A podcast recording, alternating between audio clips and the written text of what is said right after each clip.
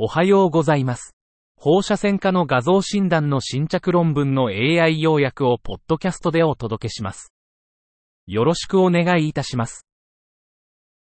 論文タイトル。小児の頸部結節壊死を合併した可能性リンパ節炎と結核性リンパ節炎の観察者とラジオミクスモデルに基づく シーティー 分類。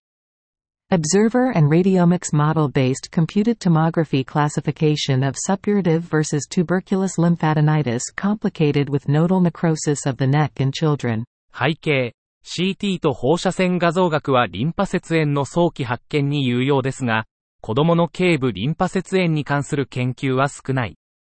目的、視覚的 シーティー 分析と シーティー 放射線画像学が小児患者の頸部可能性リンパ節壊死と結核性リンパ節壊死の鑑別に役立つかを調査。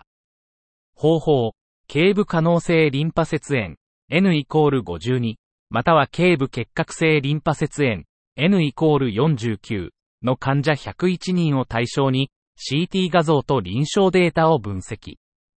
結果、視覚的観察では、ふたつのグループ間で有意な差が見られました。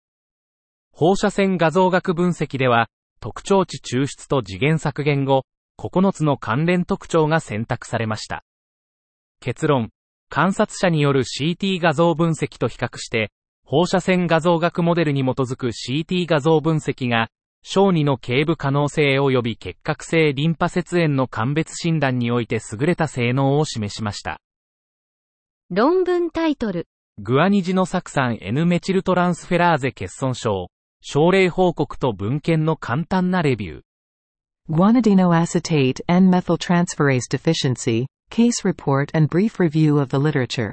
グアニジノアケタテ N メサイルトランスフェラス、ギャ、欠損症は、クレアチン合成の減少による希少な常染色体劣性遺伝病です。ギャ欠損症は、じゅうきゅうばん染色体上のギャ遺伝子の突然変異により引き起こされます。症状には、全般的な発達遅延、行動問題、転換が含まれます。ギャ欠損症の診断のゴールドスタンダードは遺伝子検査です。早期介入は、患者の一部で神経発達を正常化する有望な結果を示しています。新生児スクリーニング技術の需要が増しています。以上で本日の論文紹介を終わります。お聞きいただき、ありがとうございました。